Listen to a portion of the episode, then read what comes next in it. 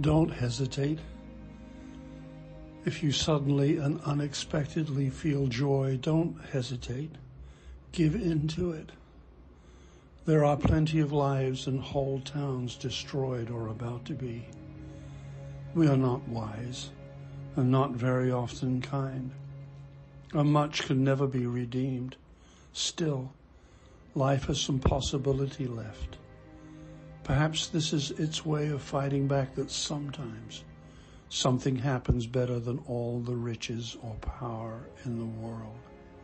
It could be anything, but very likely you notice it in the instant when love begins. Anyway, that's often the case. Anyway, whatever it is, don't be afraid of its plenty. Joy is not made to be a crumb.